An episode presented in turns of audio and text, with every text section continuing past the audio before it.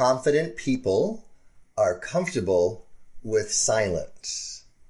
And one of the exercises I do with people in workshops is I'll say, when someone asks you or gives you an objection, you don't have to rush into your answer.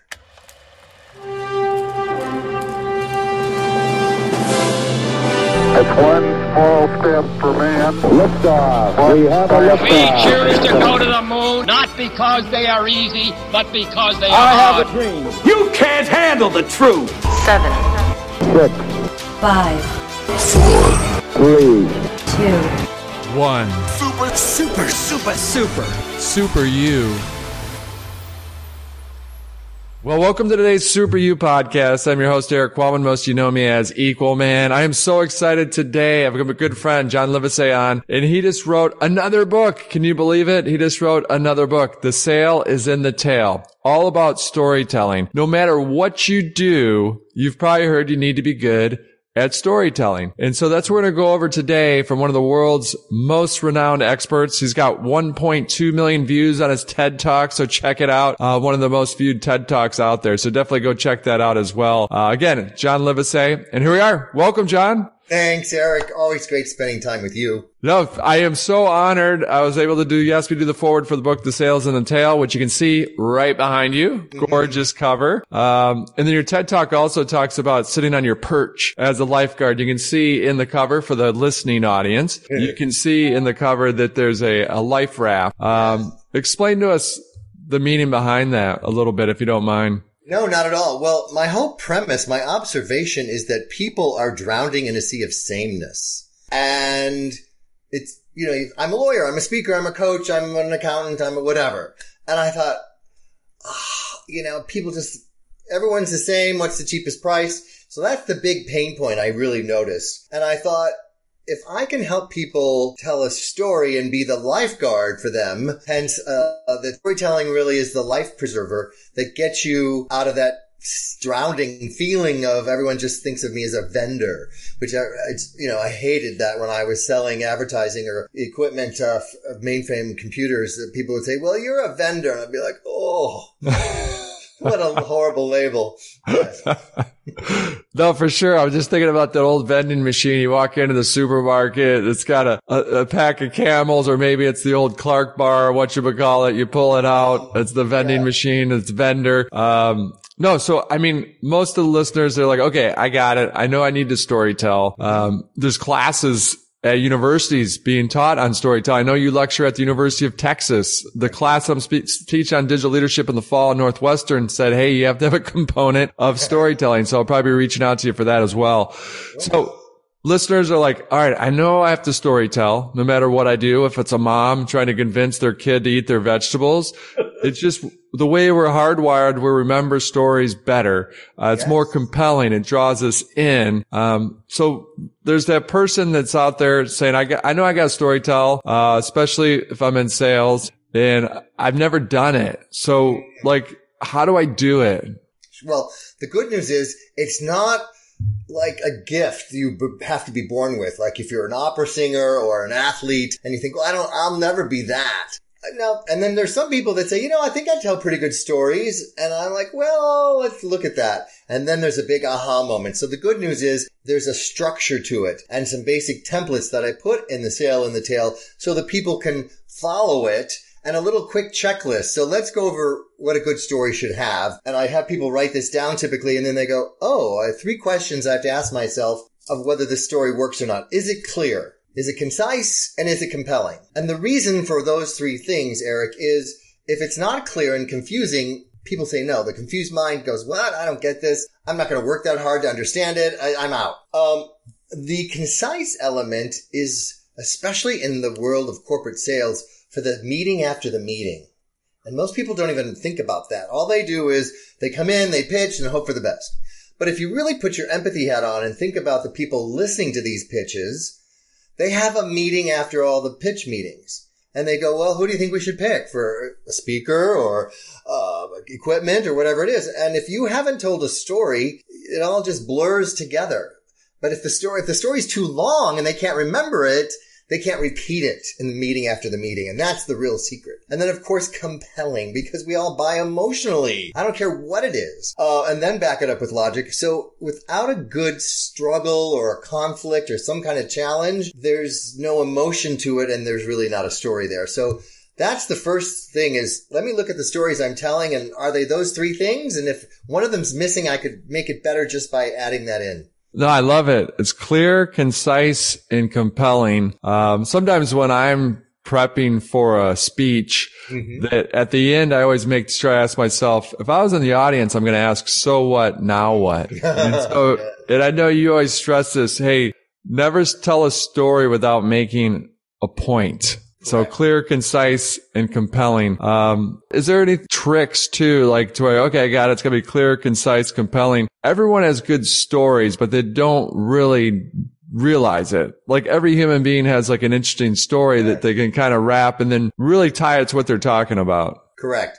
Well, I think the concept of what is the structure. Most people don't realize how important the exposition. You got to think of yourself like a journalist. Who, what, where, when. Give us some details, because without that, we're not pulled into the story. You have to paint the picture. I was working with a healthcare company and they were talking about a patient, like, how old is the patient? What's the patient's name? Where were they?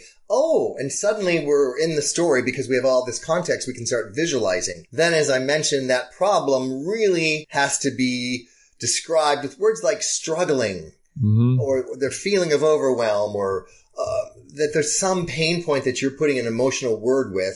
And then your solution is usually fairly straightforward. But here's the part that most people really forget. It's the resolution. What is life like after they've had you as a speaker, whatever it is? And I always say, think of the Wizard of Oz ending if Dorothy got in the balloon to go back to Kansas, the end. No, there's this wonderful scene with her back in bed and black and white again and going, oh, there's no place like home. I've taken all this for granted and all of you mean so much to me. And that's part of why that story is a classic. And most of our stories don't have a resolution like that. I can give you an example of one. Yeah, that'd be great. I was working with a healthcare tech company and I said, what are you saying now to get doctors to buy this? Oh, it makes the surgeries go 30% faster. So logical. Why don't you want one? I don't understand. And I said, yeah, there's not a story there.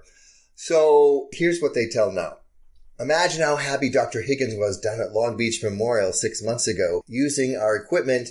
He could go out to the patient's family in the waiting room an hour earlier than expected. And if you've ever waited for someone you love to come out of surgery, every minute feels like an hour. He comes out and says, good news. The scope shows they don't have cancer. They're going to be fine. And then turns to the rep and says, that's why I became a doctor, for moments like this. Now that rep tells that story to another doctor at another hospital who sees themselves in it. That's the secret. And says, what? That's why I became a doctor. I want your equipment too. So the client said to me, oh my gosh, not only are we not telling a story, it never occurred to us to make the patient's family a character in the story.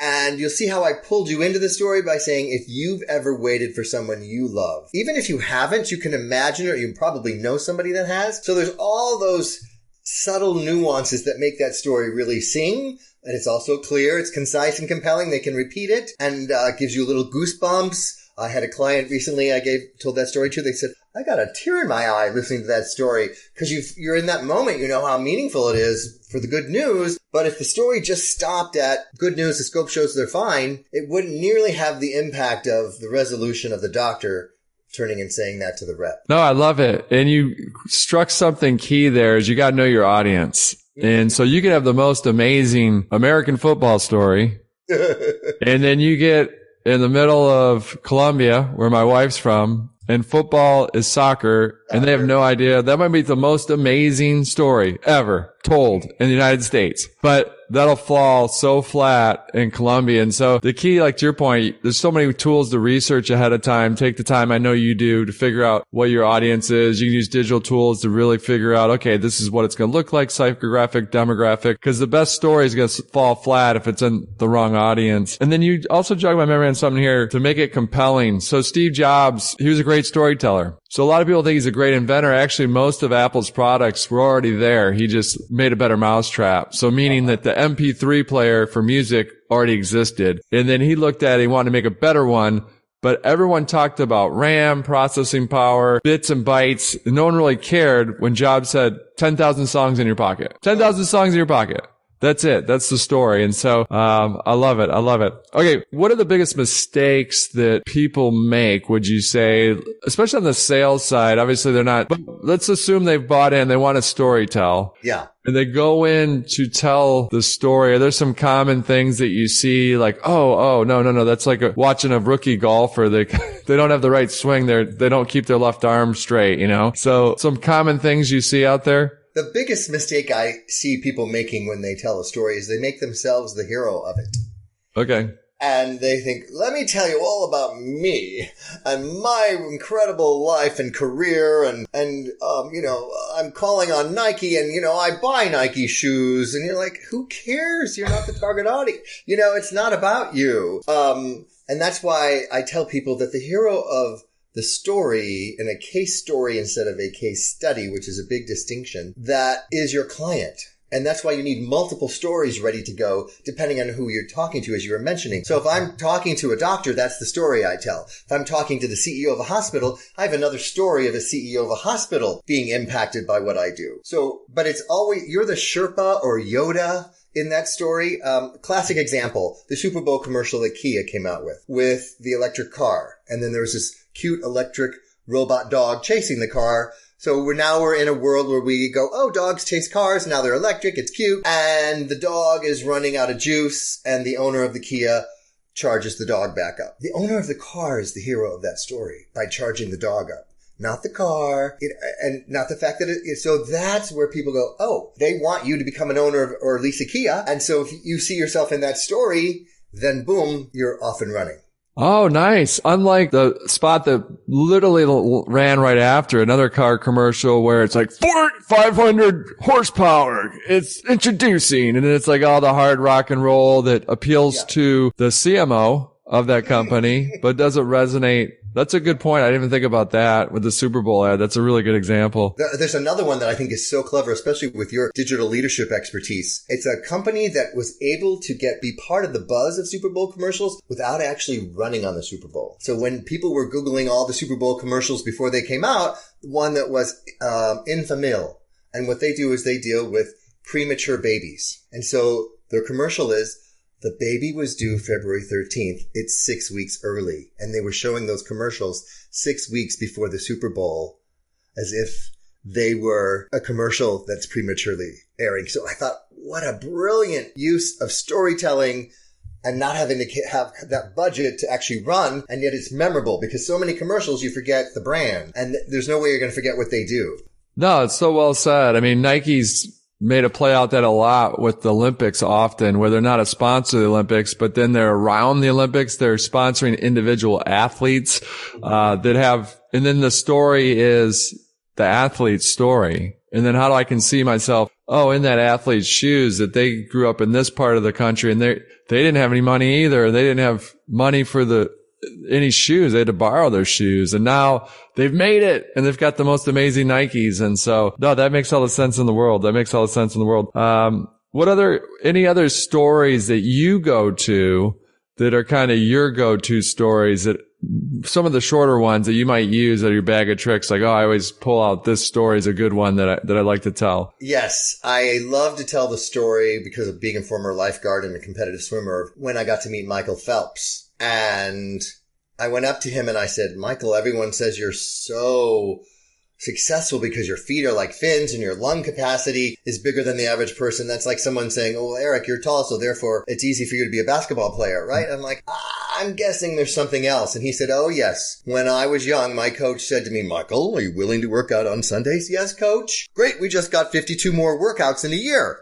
Then I tell that story and I ask people, what are you willing to do to get to the Olympic gold level in your career that other people aren't? Because there's no second place in business. And so that little story, people remember and they start to think. And I also, here's another big tip for people wanting to improve their storytelling skills. I could have said to you, I met Michael Phelps and he said he works out on Sundays. Mm-hmm. Not nearly as interesting, right? Right. But instead I literally created the dialogue in present tense and changed my voice to be the coach and the young Michael so that you feel like you're eavesdropping in on the conversation. That's what pulls you into the story. Right. And you didn't give it away. You mentioned journalism. Obviously, journalists lead with the headline. Mm-hmm. This instance, my guess is that you don't necessarily lead with the headline. You lead with something that draws them in, but you haven't pulled the rug yet. So for example, just to stay with athletics, mm-hmm. is that my friend was working out in the gym and he was next to Tiger Woods. And my friend was reading all about, everyone has a number for something. And he was in the gym and he's just like, I got to ask Tiger, you know, Tiger, what's your number? He goes, 18. And my buddy's like, oh, 18, got it. Cause that's the record for most major wins. Jack Nicklaus holds the record for most major wins, 18. He goes, oh yeah, that makes sense. You're trying to get to 18. You're at XYZ. I think it was 15. You're at 15. You're trying to get to 18. He goes, no, that's not it. And my friend goes, whoa, what do you mean? I mean, you said 18. He goes, no, when I go out to golf every time, sometime in my life, I want to shoot an 18, which means he wants to get a hole in one. Every time. On every hole, which is an amateur golfer, the odds of getting a hole in one in your life's 0.00008%. And here he is wanting to get a hole in one. And that, like Phelps, like shift your mindset. Yes. But since we're talking about storytelling, it's like, okay, 18, you've got me drawn in. Like, what's the 18 if it's not that?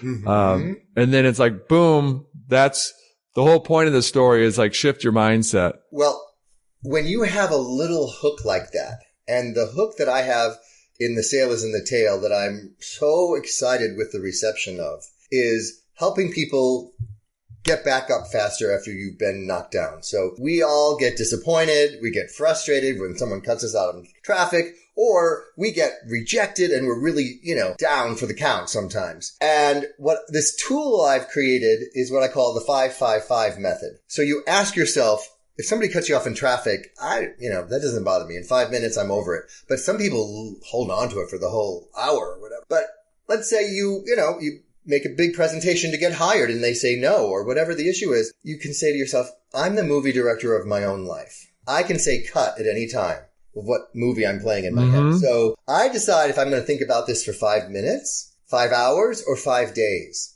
And is it going to matter 5 days from now? No, of course, most likely not. It'll be in my rearview mirror. I've had so many other things happen that are positive. I can let that go, right? And if it's really tragic, like let's say your dog dies or you lose a family member or whatever, then you go, I'm still going to zoom out 555. All right, how about 5 weeks from now, 5 months from now, 5 years from now? I remember when my dad died, I was so sad. Now it's been 5 years. I'm like, I'm still sad, but not as sad as I was 5 years ago. And if I had known the 555 method, I could have said to myself, you're not always going to feel this sad. And so now I have people saying to me, oh, I just had something happen to me and I 555'd it. Nice. I'm like, great. We're bouncing back up. The faster, the more resilient we are to life, the better we are. No, that's genius. And you said the first five is 5 minutes? 5 minutes. Will this matter in 5 minutes? And then the second five is 5 days? 5 hours and then 5 days. Got it. 5 days. Yeah. So 5 minutes, 5 hours, 5 days. That's genius. Just like, and you said we're the directors of our own movie. Like you could say cut, you can change the channel, whatever you want to do. Yeah. And that's what I like about the book, The Sale is in the Tail, is because it's about stepping into your story as well. Obviously it talks about storytelling, but some of the ways you become a better storyteller is by making sure that you're stepping into your best story each and every day. And knowing there's going to be those days, like you just mentioned, there's things that come up. My dad always used to say when something went awry on a vacation, he's like, great, now we have a story. Meaning that for some reason on vacations, you always remember the things that didn't go well. Yes. And so same holds true for whatever we do is that like when some people might ask me, it's like a headliner. Hey, tell us how you got where you are. I'm like, well, one of the best things that ever happened to me in my life is getting my teeth knocked out. Well, how could that be helpful? We won't get into that right now, but it's just like when something negative happens, you're not going to be a Pollyanna and go, this is great. But it allows you to go, you know what? I'm actually going to write this down to make sure I store it because that's a good story to tell because I know other people probably have gone through something similar, as you mentioned. So that's great. Well, Nora Ephron, the writer of several movies, used to say everything's copy to her. So she would, no matter how bad it was, a divorce, she turned it into a movie. One of the things I love most about writing The Sale is in the Tail is it's a business fable, and it's set in Austin, where you and I both live. And it's my way of giving a love letter to Austin by featuring certain places that I love about the city and making that, again, part of the exposition so people can picture where people are in the situation, even if they've never been here. Now, as a writer, how challenging was it to write a fable? Or you're like, maybe it wasn't as challenging because, I mean, you're one of the best storytellers in the world. And so it makes sense to put in a fable format. Well, it's a story about storytelling. I've never done it before. And also, so I immersed myself in all the fables that are out there that are business related. And what I noticed was you have to really care about the characters. I was listening to an Audible one in a grocery store parking lot. And I thought, oh my gosh, I have to keep listening to find out what happens, which I never feel like in a business book. So that was the goal. And I wrote down a list of characters almost like it was a screenplay and had different attributes about them. And I was talking to somebody about one of the characters and I said, she's more Diane Sawyer than Katie Couric. And they go, oh, I totally get her personality. Yep. So those subtleties determined how that person interacts with other people. And it was very creative. I loved it. And my goal is that people are entertained and involved in the story while they're learning something. No, that's genius. You just subtly put something in there that's also really helpful. You said Diane Sawyer versus Katie Couric. Mm-hmm. You're kind of framing it. You're giving it like a movie trailer that it's easy for us. Your bullet's clear, right? Clear. Okay. And that's also, it's concise. It's short. Okay. Now I know who that character is. Right. You mentioned that. So that's genius. Diane Sawyer has more gravitas than Katie Couric. And in business, I wanted this character to have gravitas and not be bubbly. So it's not morning talk show kind of conversation. Even though you're running a meeting in the morning, you're still, as Diane Sawyer would run a morning meeting. Now, this is a tough question, but why is storytelling so white hot right now? I mean, part of it's like you look back in the 80s, like, we're in a meeting, we're going to talk about business, let's talk about business, and just talk about business. So it's always been compelling since the Bible. You think about the Bible. Right. I mean, that's how Jesus got his points across, was through storytelling. So it's always been powerful, huge. Yeah. That's how you pass generation to generation long before social media. That's how you pass things on with storytelling. But in the modern world, it seems to me that all of a sudden, when you think about universities are teaching it, it just seems white hot. Any idea why? My theory on why storytelling is so popular now is there's so much technology that causes things to be bought programmatically. The old way used to be, just get out there, show the product if you're selling a scope or a Xerox machine and just describe how it works, and people have a need for it, they'll buy it. Now people can get all the information they need from the internet. And so if you're just I was talking to an optometrist preparing for my talk to Bausch and Lomb, and I said, what is your experience of hearing pitches? He goes, oh God, every rep comes in. They only have 10 minutes instead of a lunch because of COVID. And they all say the same thing. My product's the best. And then blah, blah, blah, statistics on why it's the best. I don't remember any of it. I could read the stats if I wanted to see if the scientific stuff is there. I said, so it'd be much more interesting for you if they came in and told you a story of a patient that had a great outcome from using this? Yes. So that's why people are just like, I don't have time for more information. I'm already overloaded with information. But if you tell me a story, it might even be entertaining. It's tapping into, and we buy emotionally. And so I think people have forgotten that. They think, oh, it's so, it's tech. They're not, it's a logical buy. No, it's not. So I think that's the reason why there's a craving for storytelling. I know as a storytelling keynote speaker, I used to have to convince people of the connection between telling the best story and winning the sale. I boiled down to what I do to 4 words: tell stories, win sales. And you can't imagine how difficult that is to boil down what you do into 4 words. And I created a little life preserver coin that I gave to people to remind them not to go back to the old habits. But they were like, oh, we pitch against competitors, and that happens in everything, right? It's a final 3. It happens to us as speakers. It happens to, no matter what, architects, everything. And we hope that we go last, because whoever goes last is memorable. And I said to the CEO, you can't control the order you present. That's your strategy, hoping they're going to let you go last. But if you tell the best story, that makes you memorable. And it was like a light bulb. He goes, oh, so even if we go first, we'll be setting the bar for everyone else if we tell the best story. I go, yes. And would you like to hear the story that I helped an architecture firm use to win $1 billion airport renovation? Oh, yes. So suddenly now it's less and less. More people are just reaching out to me going, everything we're saying is about what and how and not about why. And we need storytelling. And so they're searching for it and coming to me most times with the results of the books and talks. So it's a whole different momentum now of oh, I can skip the whole first step of why you want storytelling. Right. You don't have to explain it. It's just people do. They get it. They're like, hey, I'm here. You preach to the choir. How do I do it? And what about different generations? Because before, like if you had a Dale Carnegie from the 30s, great storyteller, even Zig Ziglar, even Tony Robbins, you can put in there more recently. There's a little more patience for a longer story, but because of social media, basically if you had a story that could go 10 minutes, 5 minutes, 3 minutes, generationally, does it hold true that like the older generations might be able to build that story a little longer, or not necessarily, that it's all got to be concise now? I think everything needs to be concise. I just had an experience with Wizard Play Network. Yeah. You know, they make, you know, Dungeons and Dragons and the games and stuff. And they said, we need someone to train our salespeople how to tell stories to the retailers to upgrade the stores. It's a $20,000 investment and they are struggling with how to convince these people to do it. So I said, let me go interview one of them. So I went down to San Antonio, where's the closest one. And I was asking the guy who had invested this time and money. And I'm looking for the soundbite, Eric, all the time. The soundbite. What's the hook? And I said, are you glad you did it? What's the best thing about doing this? Oh, we're a destination now. We're no longer just a place to sell games. That's it. That's my soundbite. That's all the reason. That little line is the story that the salespeople now say to other retailers of why they would want to do it.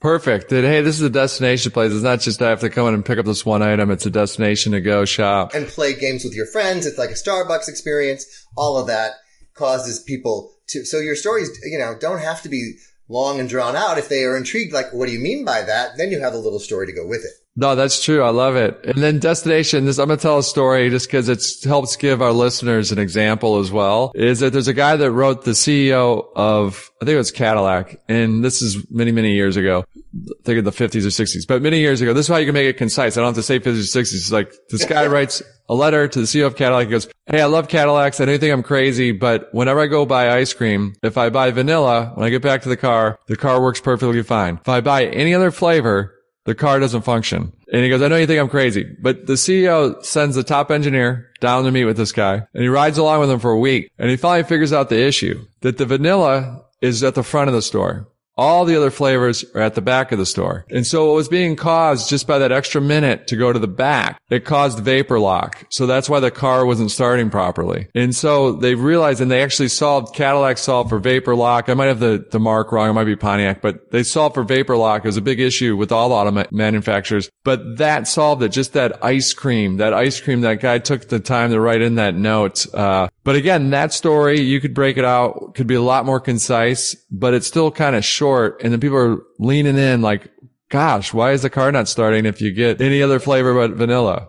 Yes, it's almost like, you know, if the lights are flickering, is it extraterrestrial or did, you know, something happened to the electricity? We want to always sort of believe that there's some mystical reason. And again, that's the storytelling part of our DNA that kicks in and goes, my imagination's intrigued, right? And so is there a logical reason? Maybe there is, maybe there isn't, but I'm in either way. No, I love it. And then you might not have this, so I'm kind of putting you on the spot. You can say pass, but is there a story you use an example to where like, here's what it looks like, you know, beginning, you got me pulled in, then here's the end. And then the, so what, now what? The clear, concise, compelling. Yes. I'm going to go back to the story I did with healthcare tech company again. They were selling a 4K resolution monitor. And I said to them, okay, what are you currently saying? Well, this many pixels, this kind of resolution, da, da, da, la, la, la, la. I'm like, okay. So now they tell this story. 6 months ago in rural Minnesota at a hospital not exactly known for state-of-the-art technology, they decided to test our 4K resolution monitor, and the rep was in the surgery in case the doctor had any questions. And this particular surgery, the patient was in his 50s, high BMI, he was overweight, which put the surgery at a risk, but they still did the surgery. And because of that high risk, the doctor hit a bleeder. You could hear an audible gasp of everyone in the surgery room, because to the naked eye, it was just a sea of red. And the doctor calmly looked up at the monitor, and that monitor could show such subtle changes in red between oxygenated blood and non-oxygenated blood that you could not see to the naked eye. And that monitor let him know exactly where the bleeder was. Saved the patient's life, turned to the rep and said, we don't always need a monitor like this, but man, when we need it, we need it. So now they're telling that story. And they're selling a lot more 4K resolution monitors because that's tapping into our emotions. Mm-hmm. Holy cow. I don't want to be the doctor that doesn't have that and has to go fly blind, right? And there's so much emotion to that story that's clear. We know where we are. We know what's happening. We know why it's even happening because of the patient. It's not the doctor's incompetence. And then the doctor, I make the doctor the hero. He calmly looks at the monitor, right? He saves the patient's life. And then that resolution is, we don't always need it, but boy, when we need it, we need it. You start thinking of, you know, Captain Scully landing the plane in, you know, the lake in New York and all these moments of all your training coming to fruition if you have the right equipment to use your skills. And so that's what they're selling and not the number of pixels. Genius. And I love the part of that where they say we don't always need it. Because the best salespeople that I've seen and heard, they'll tell you what they don't do well. And so in this situation, they can even come in and say, I'm going to tell you why you don't always need our product, or I'm going to tell you why you don't need our product. Then go through if this is what's working right on this day, you don't need it. Like everything's humming, you're good. Yep. But when something hits the fan, this is going to save a life. And so that's compelling. A lot of times to start a story is like, I'm going to tell you what we don't do well. I'm going to tell you why you shouldn't buy our product. I know that sounds crazy, but all of a sudden I'm like, okay, you got me. I'm listening. You're pulling back. You're taking all the pressure off of someone to say yes. Yeah. And you're like, I'm just sharing stories. I'm not here to push anything. And that confidence you have because you know you're a good storyteller or that you have good stories in your toolbox, people pick up that energetically. Because remember, everyone's buying energy. Mm-hmm. And most the big mistake salespeople make is they go right into the product. And I tell people, you need to sell yourself. And by sell, I mean tell your story of origin. How'd you get into healthcare tech? How'd you become an architect? Whatever it is. And then you need to tell the company's story. And again, this is a big mistake I see all the time. Oh, yeah, we got a whole how many offices you have and how many locations and how long you've been in business is not a company story. A company story has to have meaning to who you're telling it to. So I remember talking to an architecture firm, pitching a big law firm. And I said, if you're going to talk about having global offices, then you have to use this phrase. What this means to you is. You also have global offices. And if you work with us, we'll make sure that all your global offices have the same look and design and feel. So they're all on brand. Now you've connected the dots to that company story as opposed to just a fact. No, that's great. I love what you mentioned earlier. It's a case story, not a case study. So as a salesperson, or everyone's in sales, just a reminder that all of us are in sales. We write books. Like you get done, it's like, congrats, you're 50% there. Because then you got to sell the book. Yes. But like we mentioned, if you want to have your kid eat vegetables, you're in sales. And so storytelling works no matter what you do. But I love the case story because, again, a salesperson could go in and go, hey, look, I've got case studies in there because you might need them for your RFP, your request for proposal. Mm-hmm. So we've got them in there. They're good. They're compelling. But let me tell you from the heart, here's a case story and then go into that. So that's a good approach as well. I love that. And even if you have testimonials from a client, and you can guide people sometimes and say, you know, instead of just a basic testimonial, would you mind describing how long ago we started working together and what problem you had before you hired me as your speaker or consultant? And now it's not just, it was a great talk, but I would love a resolution to that. A year later, people are still referencing what they heard Eric say about focus or whatever the topic is. If you guide those people giving you those testimonials into story format as opposed to just a one-off sentence, they're so much more meaningful, again, because people see themselves in that story. Oh, that's great. See yourself in the story. So we always want our listeners to go out and they can get it for yourself, but we always like to say, post it forward. Get this book for someone else. Get it for yourself and for someone else, or get it for someone that needs it. Who is in, obviously I just said everyone's in sales, but right. Is there specific people that this really resonates with, the sales in the tail, a business fable? Well, on a personal level, you know, you talk about vegetables twice now. So my mom used to, you know, I watched Popeye as a cartoon as a kid, and he got strong from eating the spinach. So that's a subtle message of, oh, I need to eat the green vegetables if I want to be strong. I had an orthopedic surgeon took, you know, the premise from learning how to sell his products and services as a doctor. But then he said, my 8-year-old daughter said to me, Daddy, tell me a story. And he's like, oh, yeah, how about Good Night Moon or something? He said, no, don't read me one, tell me one. And he said I was like a deer in headlights. But then I remembered the structure of what you told me. in this book. And I thought, let me try. And so he made up a story using that structure because he knew where he was sort of going. And so the storytelling has helped not only people get promoted and sell more, but it's now helping them in their personal life because everyone wants to hang around someone who knows how to tell a good story.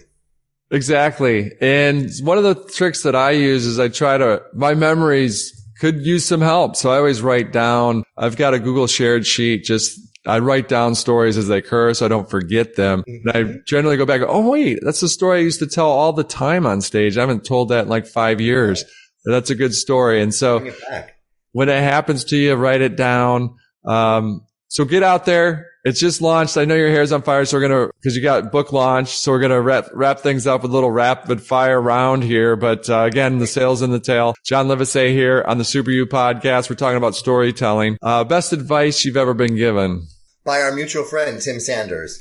Treat every talk you give as if it's going to impact at least one person's life. Perfect. Yeah. Start with one and then it usually impacts a lot more than that. But if you can kind of identify some of the audience, that's great. I love that. Love that advice. Any, aside from your book, any book, podcast, poem, movie everyone should check out? Well, one of my favorite quotes is from Arthur Ashe, the famous tennis pro, who said the key to success is confidence and the key to confidence is preparation. And I just live by that. And so I tell people, if you're going to learn a new skill like storytelling or any other skill, you need to be prepared. Don't try to wing everything because you will not land the way you want to without the preparation. No, that's smart. And I know you go over this in all your work that you've got to prepare. Like we talked about telling that American football story in a country that's soccer crazy. I don't know what American football is. It might be the greatest story of all time about American football. It's not going to resonate with that audience. So you need to prep and go in there and have that arsenal. If this, then that, especially in an open kind of sales form. If they ask this, here's a story that comes back to that. Any of your interviewing, you're selling yourself. If you're interviewing, you need to be prepared for that interview. That's why you do those interview grids. It's like you got 10 stories. Yes. And no matter what they ask, I'm going to one of those 10 stories to give them an answer. I just remembered like a Yahoo is crazy. This time, first time I was exposed to it when the CEO, Terry Semel, was going to be on these PR calls with Wall Street. They literally had in the war room just like 6 bullet points that are stories that are up on the wall, and the head of PR, whenever there's a question, would point. There was only 6 answers that were going to be given. No matter what questions were asked, there were 6 stories, 6 answers were to be given. So it's all about that preparation, as you mentioned. Yes, because you have to reframe things to give an answer that you want. Having been interviewed on live TV, which is one of the most exciting and exhilarating and scary things I've ever experienced because your heart's pounding so fast and you have to, I remember the first time, normally there's cameras that are pushed by cameramen. And the first time I went to a studio where they were robotic and they were on these tracks and they were going from one set to the other where I was sitting and they come within inches of your face at a really high speed. And so your fight or flight response kicks in. It's like, what are these machines coming? Are they going to stop on time? And your heart's already racing for being on live TV. And then that happens, and then they go, and John Livesay's here to talk about how to be more confident, and he just got the scared out of him. You better be prepared to recover fast. And that's not going through your brain going, what was my point? Yeah. No, that's well said. We're going to wrap things up, but you just struck a point. You're very good at your cadence. I know that that's a lot of practice. I have a tendency to either kind of rush through things or all of a sudden I'm losing focus per se. And I'm like, I don't have the energy that you need. So it's either too much or not enough, but there's something to the cadence of storytelling as well. Is there anything we can do to practice that or yes. Any tips? So glad you asked that. Here's the soundbite. Confident people are comfortable with silence. And one of the exercises I do with people in workshops is I'll say, when someone asks you or gives you an objection, you don't have to rush into your answer. And so I'll have a stopwatch playing. Let's ask them if they want to go on the journey with us, a closing question. And you have to get comfortable with that silence to give them time to say yes or no. And it's the old way used to be whoever spoke first loses. It's not that at all. It's the opposite. Would you like to go on this journey with us? Do I sound like the kind of speaker you'd like to hire? Then you say to yourself, I am patient and calm 3 times. And that gives them the energy and they can feel it, that you're not pressuring them. And it's not a will of contest to get with that. So that's my big takeaway on cadence. No, I love it. And then you struck something. So obviously you have to sell. You're out there selling. You want to speak on stage or get on TV. Yeah. Or now when you're going to speak, are there any go-to questions that you have? It sounded like you had one that's like, do you want to go on this journey together? So you're trying to get that buy-in. Are there some of those that you use that we can kind of hear? And then also we could probably use it no matter what we do. Sure. I think the key is to future pace yourself with whoever you're talking to. So if you're interviewing for a job, you can say, what would it look like if I were to exceed your expectations in this job? I've had somebody get hired on the spot by asking that question, as opposed to when's my vacation start? When I'm a speaker, I will say to them, let's imagine it's a week after the event and we have a call. And by the way, I would love to do that. What would make you feel like this was one of the best events ever? What would you like to have seen and heard from people for us to really hit a home run for you? And they're like, oh, well, people would not be on their phones. People would be quoting you. They would be implementing the stories that they learned from, and they start imagining me doing it. And so future pacing people of what would life look like? What does it need to look like? And then, of course, I put all that in my proposal that will be the deliverables of what they want.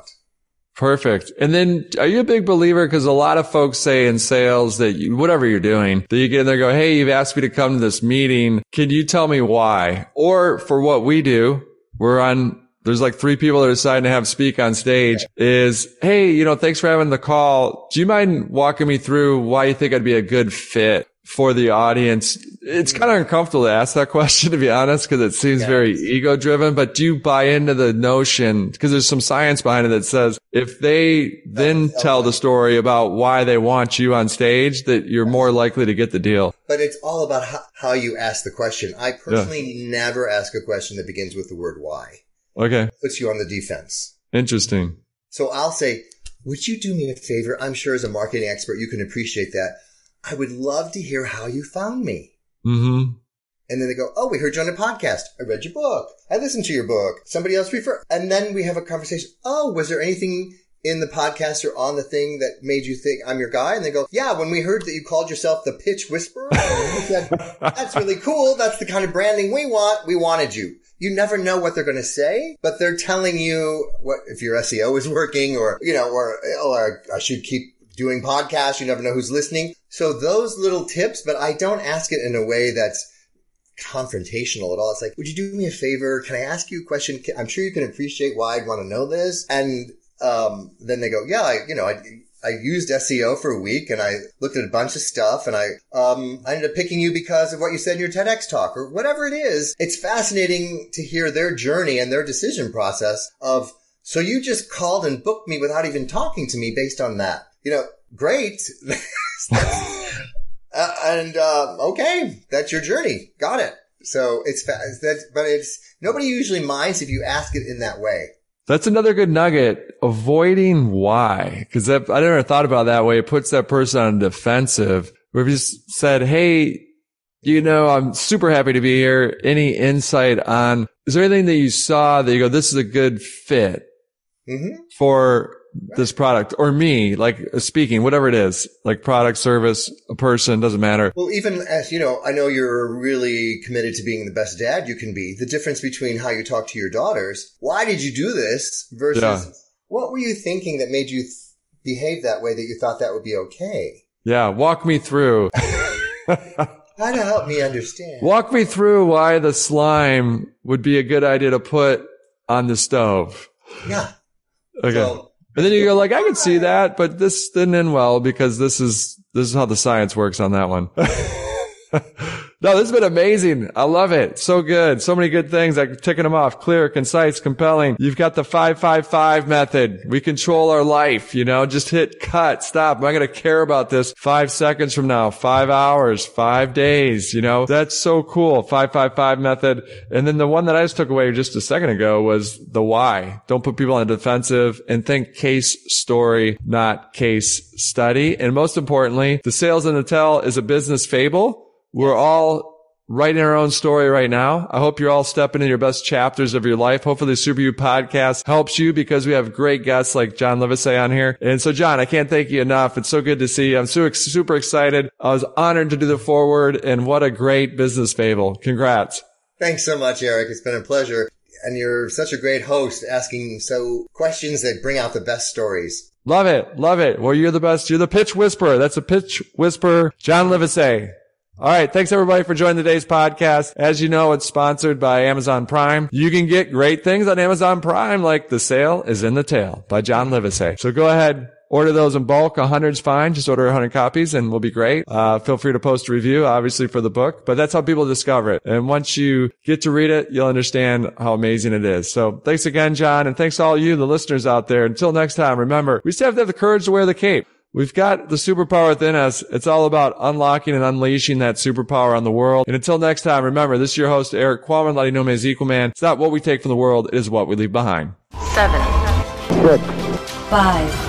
4, 3, 2, 1. Super, super, super, super. Super U.